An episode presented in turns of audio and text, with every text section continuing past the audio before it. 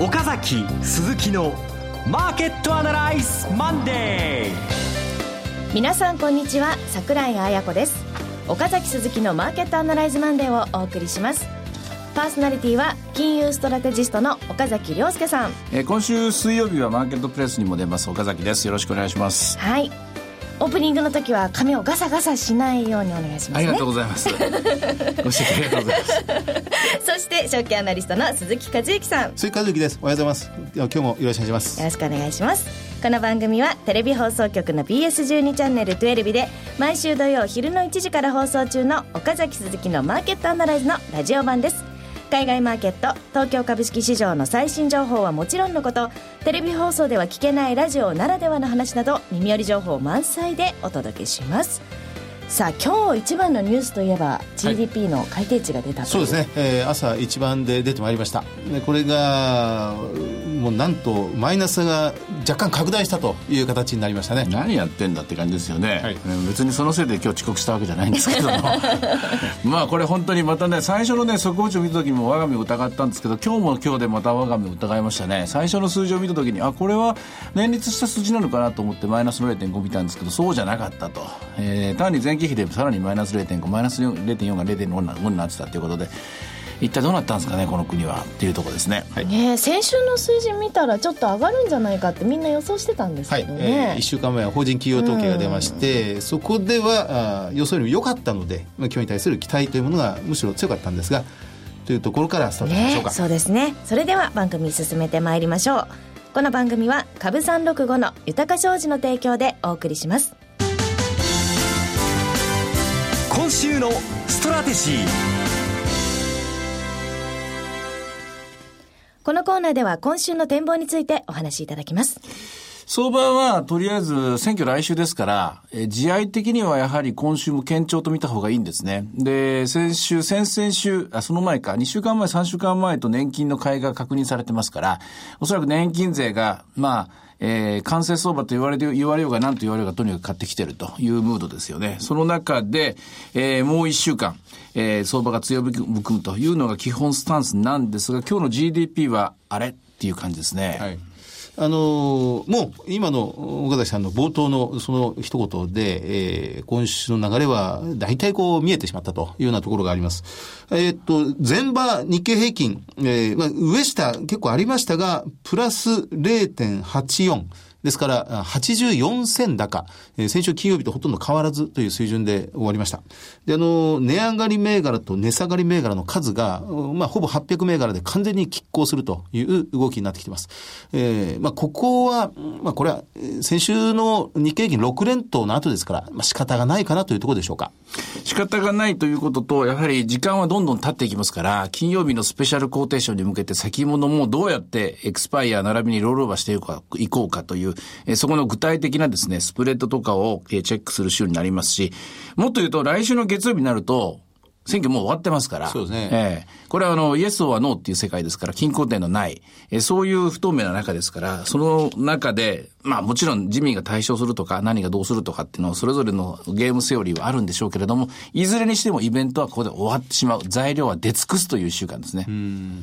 あの、まあ、しかし、まあ、今週1週間通してみれば、まあまあ、そんなに大きな波乱もなく、いけそうかなというのが現時点で見ていいですか？うんと、今週に関してはそうなんですけども、えー、マグマ的に高、あの、なんて言いますかね、こう、高まっていくって言いますかね、溜まっているものがあるとしたら為替ですね。ああ。121円になっても誰も文句を言わないっていうのは明らかに選挙前にはことを荒立てたくないと、うん、という国際的な協調体制だと思いますね、これ。うん、あの、先週のテレビ、マーケットアナリズのテレビ番組でも、この岡崎さんが、オバマ大統領が、うん、えー、日本とヨーロッパの景気の減速に言及したと。はい、まあ、極めて、これ一国のトップ、まあ、しかもアメリカの大統領が日欧の、まあ、景気が今すぐ良くない、えー、アメリカの景気が、この、まあ、腰を折られかねないなんてことを言うのは、やはり異例といえば異例ですよね。だから文句が出てるのを抑えるためですよね。うん、文句が出てる円安に対する文句、ドル高に対する文句、とりわけ今選挙期間中だったことを荒立てたくない、市場をかき乱、か乱させたくないと、うん、その配慮だと思いますね、うん、逆に言えば選挙が終わったらこれは一挙に噴出してくる可能性があると。見た方がいいでしょうね。あの、今まで、まあ、日銀の黒田バズーカ2からこの円安ドル高が加速していますが、今のような、その円安株高がこのまま、まあ、今週はともかく来週以降もそのまま継続すると思ってはならないと。いうことになりますか？違うストーリーがやっぱ必要なんですよね。違うストーリーが。違うストーリーっていうのは企業に、えー株価に言えばやっぱ企業業績ですから、企業業績が確実に今2桁ぐらいのですね、EPS 上昇、これが作れる世界が実現するかどうか、ここがポイントだと思いますね。為替についてはもうほっといていいですよ。ほっといていいっていうのはもう金融政策がもう今、はっきりと違う方向を向き出してますから、もちろんその中で、えー国と国との間の利害関係がぶつかりますから、えーいろんな変動あると思います。あるにしてもですね、大きなトレンドは変わらないと思います。あの、まあそうしますと、おもう一つの変動要因は原油なんですが、その先週、まあ先々週の週末なんですけどね、で原油価格がまあ急落する。まあ、オペック総会があ減産合意ならずとはいいう予想外の展開になりまして、逆オイルショックという言葉が先週1週間随分使われるようになりましたが、これは、うまあ、やっぱり単純にポジティブうという捉え方で良いですか？敵は誰なんですかね？この OPEC の敵は。OPEC は今誰と戦ってるのか、何と戦ってるのか、これが見えない。で、専門家の話聞いても今一つですね、説得力に欠けている。こんな感じですよね。敵が本当にシェールなのか、シェールとも思えないですね。敵がロシアなのか、敵がベネズエラなのか。敵は一体どこにいるんだよくわからない中でのですね、まあ70ドル割れという展開ですよね。しばらくの間、これは、あー様子を見るしか方法ないと思うんです。決め打ちはできないと思いますね。おそらく何かしらメッセージはアメリカから伝わってくると思いますね。なるほど。まあ、今はまだ手元にはそういう材料は私たちは手にしてないけど、何かしらの意味合いが込められているのは間違いないということでもっ。と言うとですね、やはり今までの長い長いですね、ブルのドレン、長長期のブルトレンドラインですよね。これが崩れたことによる、まあヘッジファンドを中心としたですね、ポジションの崩しがあったことも事実ですし、で、ヘッジファンドといえば今年はコモディティ系のヘッジファンドは受難の年ですから、大きな解約があることも続いてますから、がそれが事実ですから、そういうことから考えると、あながち OPEC だけの理由でもないように思いますね。まあ、しかし、やはり単純に考えれば、原油価格の下落は日本の企業のかなりの部分にとってプラスに働くのは間違いないということになりますよね。そこも、もう一回考え直さなきゃいけないですよね。えー果たして、で入着、日本に着く時の原油価格は一体いくらになるんだ？で、それが当然のことながらいろんなものを価格転嫁していく時代ですからね。えーどこまで入ってくるんだと。例えば、えー今、まあ飛行機会社の株が上がってますけれども、本当に飛行機会社のコストとしてどれぐらいの削減効果があるのか、もう少し調べてみないと分かんないところがありますね。思惑が先行していると思います。前場のええ放送で、このラジオ日記の放送で、和島記者が、この HI HIS の取材に行かれた時の話をこう、さまあ、あのされてたんですよ。えで、HIS、ね円安になると HIS にとってやっぱりいいことは何もないらしいんですよ。しかし、原油価格の下落はとてもメリットがあると。なるほど下手したらこれバレルあたり WTI60 ドルを割り込むようなことになったら、燃油サーチャージはゼロになる可能性がある。なんてことを、うん和島記者の取材先の HS の方は言ってたそうなんですね。で、そうしますと、例えば今、は成田からワシントンに飛びます。大体15万円ぐらいなんです、往復で。で、そのうちの本当の飛行機代っていうのは9万円ぐらいで、4万円から5万円が燃油サーチャージなんです。燃油サーチャージ5万円ゼロになったら、やっぱりこれ、え5割ぐらい航空運賃がダウンするんですよね。やっぱり海外旅行、円安ですけど、行きたくなる人が増えるなって気が、私はしてしまいました。どうでしょう価格男性値そんだけ強いですかね海外旅行は。えー、強いと思いません。はい。え ー強いと思いません。やっぱり所行ったところで、現地でハンバーガー食べる、何食べるって全部ドルベースですよね。所得によりますね、えー海外旅行に行こうかなと思うのは、やっぱりボーナスが豊かになったとか、えーあるいは株で儲かったとか、そういう時に海外旅行行きたくなる。株式市場の人間は調子いいですからね、すぐそういうことを言ってですね、林立てるんですけども、本当に調べてみないと分かんないですよ。はい、あの、まあ、でも、原油安のメリットはやっぱり大きいなっていうところは、ちょっと垣間見えたような気がしたんですけどね。まあ、それでムードでここまで連投してきたんですよ。なるほどえー原油安、円安、日銀 ETF の会、そして選挙対象4つも織り込みましたからね、1万8000円。もう一つ、はい。えー5番目、あの、アメリカの雇用統計がすごく良かったんですよね。これあの、まあ、ニューヨークダウがまあ先週末まで、えー、まあ、クリスマス商戦で非常に良かった。ブラックフライデーいまいちだったけど、サイバーマンデーで盛り返したっていうのが良くて、で、そこでこう出てきたあ雇用統計が、まあ、ご存知のように32万1000人の、おノンファームのプラスという状況でした。このあたりは、あマーケットには、プラスマイナスどうしたか影響出てきませんか？えーっとね、まあ、失業率変わってないんで、なんとも言えないんですけども、ただ金利はちょっと上がりましたね。2.3%までね。問題は今週の展開でしょうね。で、前にもお話したかもしれませんけども、雇用統計っていうのは実はそこがフィニッシュではなくてですね、雇用統計から相場が始まるんですよ。つまり雇用統計が明けた翌週月曜日からのトレンド、これが1ヶ月持続しますから、今週のアメリカの株式市場がこれに対してどう反応するかを見極めて、そこでまあ今回の雇用統計が結果的に理解できるというのが大体今までの通例です。なるほど32万人増えたことで景気が良くなってきた、業績が良くなるんだという読み方もあれば、32万人増えたということで利上げはひょっとすると近いかもしれない。あるいは利上げが一過性のものではなく連続性のものになるかもしれない。またこういったいろんな思惑が広がると思いますね。なるほど。これが先週までの、まあ、マーケットの思惑のゴールではなくて、ここから新しいゴール、あ思惑がス。タートしていくとここからは、あの、雇用統計は常に始まりなんですよ。始まりであってですね、あれ金曜日で終わりましたってやるんじゃなくて、今日、翌翌週の月曜から相場が始まると見なきゃいけない。これが雇用統計の正しい見方だと思いますね。ということは、これに関する評価はまだマーケットでは現れていないと。えーあの、織り込みきれないと思います。なんといっても金曜日の午後だけでですね、金曜日1日だけでですね、織り込めるほど大きなテーマではないですから、今週から動くと思いますね。これはビデオオンデマンドを見てもらわないと 一番最初やりましたよね。その通りよく覚えてるね。ありがとう。ぜひ見直していた。だきたい一。人でも覚えてくれてる人がいてよかった。雇用統計のこの使い方みたいな話をしましたので、そうですぜひ見ていただきたい。はい。えーそして、ええとんでもないです。えー大丈夫、そそのあたりで、あのー先週の動きを見てると、先々週からそうですが、えー東京市場で下がって、夜間取引で、とにかく海外タイムで買われるという動きが繰り返されてきました。で、今日も、まあ今のところまだもたもたしてますが、まあ、今夜以降の、おまあ、ニューヨーク時間での東京の動きということになりますかね。東京は個人投資家を中心にきちっきちっとですね、利益確定売りが優先してますよね。11月の、えーバズーカ以降はずっと継続していると思いますね。で、それに対して、やはり先物を中心にですね、海外勢がまあ買ってきたのが現実です。で、最終的に、えー直近に入ってからはですね、国内の年金が押し上げてますよね、株式市場をね、えー雰囲気を作ってるのかもしれませんけど。強調されてるんです。えー先物とオプションについては、これは海外勢を中心に、この12月切りの S q まではですね、買いのムード、買いの転換が強いですね。はい。では、前場の指標、いかがでしょうか？えっ、と、日経平均、まあ、小幅ですが、続伸しましたので、まず少なくとも前場では7連投という形になりました。ただ、マザーズはマイナスです。今週 IPO が相当これから出てきますからね。うん、そうですね。ボラティリティが不気味にまた上がってきましたね。25.5.7%。ドル円は21円の50までいってますからね。これはいよいよですね。次は24円、25円。25円を超えてくると、うんうんうんっていうところですね。はい。そして株三六五が出てませんね。はい。じゃあ先にちょっと、は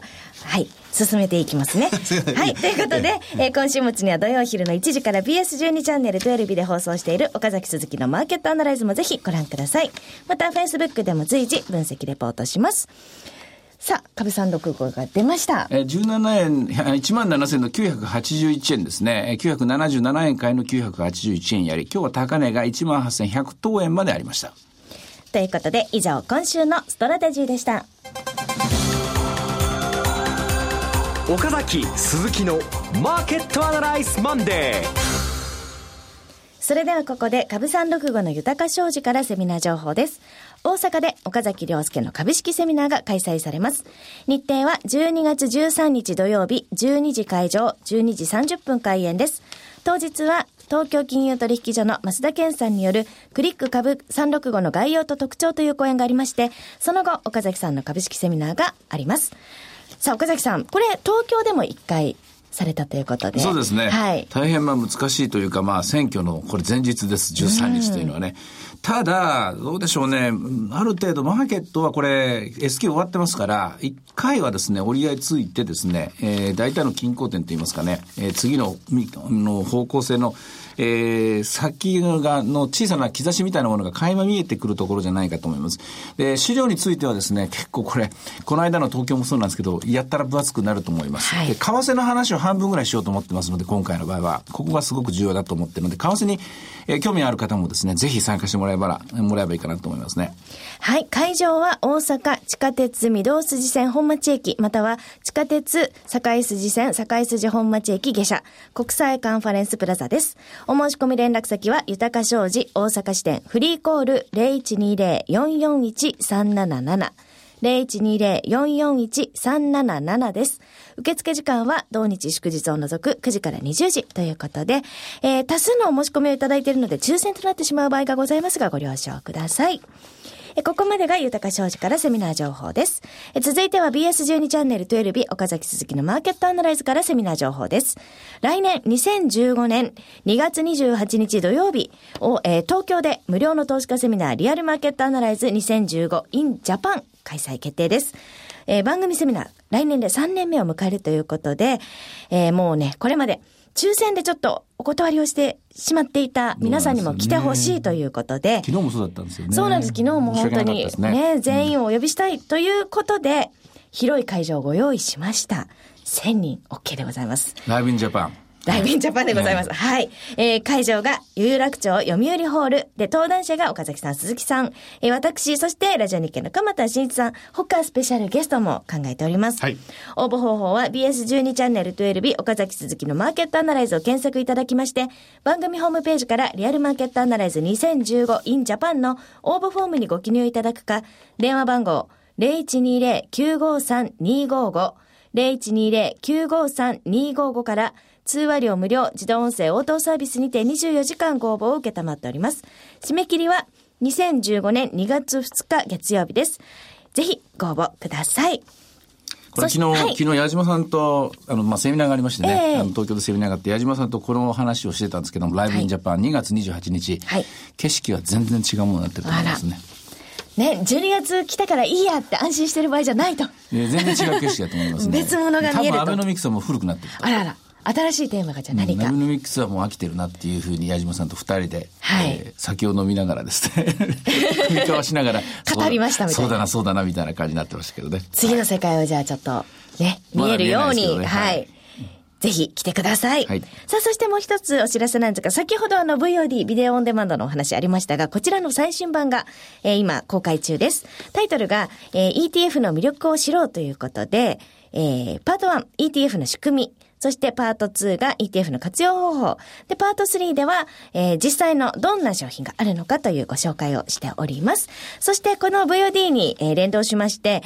ETF について皆さんが思っていることを教えてくださいというアンケートも Facebook でアン、えー、アップしておりますので、一緒にいろいろ見て、そして書いていただければなというふうに思います。えこちらは視聴方法なんですが、BS12 チャンネル12日、岡崎鈴木のマーケットアナライズの番組ホームページにアクセスいただきまして、VOD セミナーというボタンをクリックしていただければ視聴ができます。アンケートの方は Facebook からいけますので、ぜひチェックしてください。以上、セミナーのお知らせでした。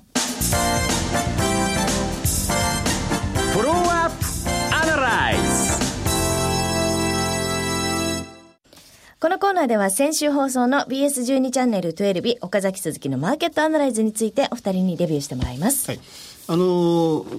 テレビの放送の方では、えー、相場ローテーションを久しぶりにこう、掘り起こしたというところですね。まあ短い時間でしたからで、はい、なんだこれやと思われたかもしれませんけどね、実は私あんなことずっとやってたんですよね。相場ローテーション。うん、要は、それぞれの金融資産には、このリズムというサイクルが、別個のものがあるというところなんですよね。で、それぞれに、あの、ズレがあって、で、グループがあって、えー、大きな循環をするグループ、景気とともに循環するグループと、金融政策とともに循環するグループがあるという、こういう話だったんです。流行りのグレートローテーションとは違うというところですね。あんな単純なもんじゃないよと。もっと細かく動くと。まあ言いたかったんですけども、はい、まあずっと1年間ですね、我慢してですね、まあここは言ってもしょうがないべと思って黙ってたんですけども、まあ言あの言ってもいいチャンスがもらえたんでね、あの一生懸命説明しました。それと、鈴木さんの銘柄の選び方、静かに買うというやつですね。こっそり買う。こっそり買うというやつですね。はい、ええ、あの、まあ、価格面にばかりどうしても目が行きがちなんですね。800円まで上がったからじゃあ1割をして、えー、720円になったら買おおう。うん、あるいは、えー、600円台になったら買おう。そうじゃなくて、出来高が沈静化してから値段はともかく、出来高の沈静に目を凝らして、そこで入っていったらいいんじゃないかっていうのが、まあ、いくつもある方法のうちの一つという形でご紹介しました。今週静かになった銘柄なんて調べてもいいかもしれないですよね、テレビそうですね。面白いですね。あの、減少率ですね。先週のピークから比べた今週の、まあ、沈静化率と。沈静、沈静銘柄とかね。沈静銘柄。はい。あるかもしれませんね。それから、このセミナー、うん、昨日のセミナーは、このブラックロックの渡辺さんにもお越しいただいて、日清基礎研の矢島さんにもお越しいただき、もちろん鎌田さんにもおいでいただいてお話ししました。そのブラックロックの渡辺さんが、この資金フロー、ETF の資金フローから見られる、まあ、最近の傾向っていうのを毎回おいでいただくためにご紹介していただいてるんで、ええ今回もまた非常に興味、興をかき立てるような面白いお話ありましたね。まあ実にあのフロー、ETF のフローっていうのは正直ですね。一体何が人気があって何が人気がなくなって、そして何が今注目されていて何が無視されてるか。うん新興市場っていうのはやっぱり人気なかったんですね、ずっとね。新興国ですか、うん、新興国ですね、はい、はい。で、アメリカには一貫してお金が流れ込んでいると。うん、そして、つい最近は日本にちょっと入ってきた。っていうのが、もう本当にグラフで描いても、ほんのわずかな期間、ほんのちょっぴりの、まあ、金額なんですが、今入ってきた。というのは、如実に説明されてましたね、うん、アメリカは結局、オーバーファイナンスの時代をずっと続いてるんですよね。オーバーファイナンス、資金フローがすごく多いために、やはり全般的に隅から隅まで金利の低下効果って言いますかね、低金利の効果を一番享受している、そういう状態が続いていると考えていいと思いますね。そしてその渡辺さんがおっしゃる日本に入ってきてるお金というのは、やはりかなり JPX 日経400 400型の、おまあ、お金の流れというのが、えー、目立ってきた、ということもおっしゃってました。でまあ、その分、ROE の高い銘柄が好まれているということなんでしょうか？まあ、それプラス、やはり日本については言うと、私も言ってたんですけども、まず、そもそもの、あの、円高デフレって言いますかね、デフレ円高って言っていうのか、その三役期を脱した、その中でのその立ち直り方ですよね。これがいろんな角度から入っていて、JPX などのような形な経営姿勢の変化。もあるんですけども、円安のいろんな効果ですね。うん、単に輸出が伸びるだけでなく、外国人観光客が入ってくる。外国人観光客の大量消費が、えー、あの、出てくると。まあ、ここについて、まあ、いろんな形でみんなでディスカッションできたのは有意義だったですよね。そうですね。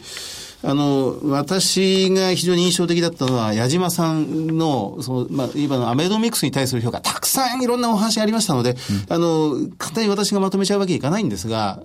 アベノミクスというのは、格差を、この、助長する政策であるというのが、極めて印象に残りました。もちろん、個人の所得の格差というものもこれでついていくんでしょうが、それ以上に、まあ、矢島さんはここまでおっしゃってなかったんですけど、企業の格差というのも、ますます広がっていくことになるんだろうな、ということが、改めて自分としては納得してしまったんですけどね。あの、同感ですね。あの、強い企業っていう勝ち組のストーリーなんてものやってたら、えー、意外な結果が出て、結局、これ一本って言いますか、これで勝負、この一つでっていう、必ずしも多角経営がいいのではなくて、今の時代は本当に強いもの一つを作っていくみたいなんですよね。で、もっと言うと、えー、負けない企業にですよね。要するに失あの失敗しない、損をしないビジネスって言いますかね。損をしてるビジネスはやんないみたいなね。そこを選んでいくことが大事だということがね、一つの結論でしたね。はい、では今週、チェックするイベント、今週は、まあまあ、マーケット的にはもう何といっても木曜日 IPO が一気に4社出まして、12月の IPO ラッシュのまさに先鞭をつけるという動きになってまいります。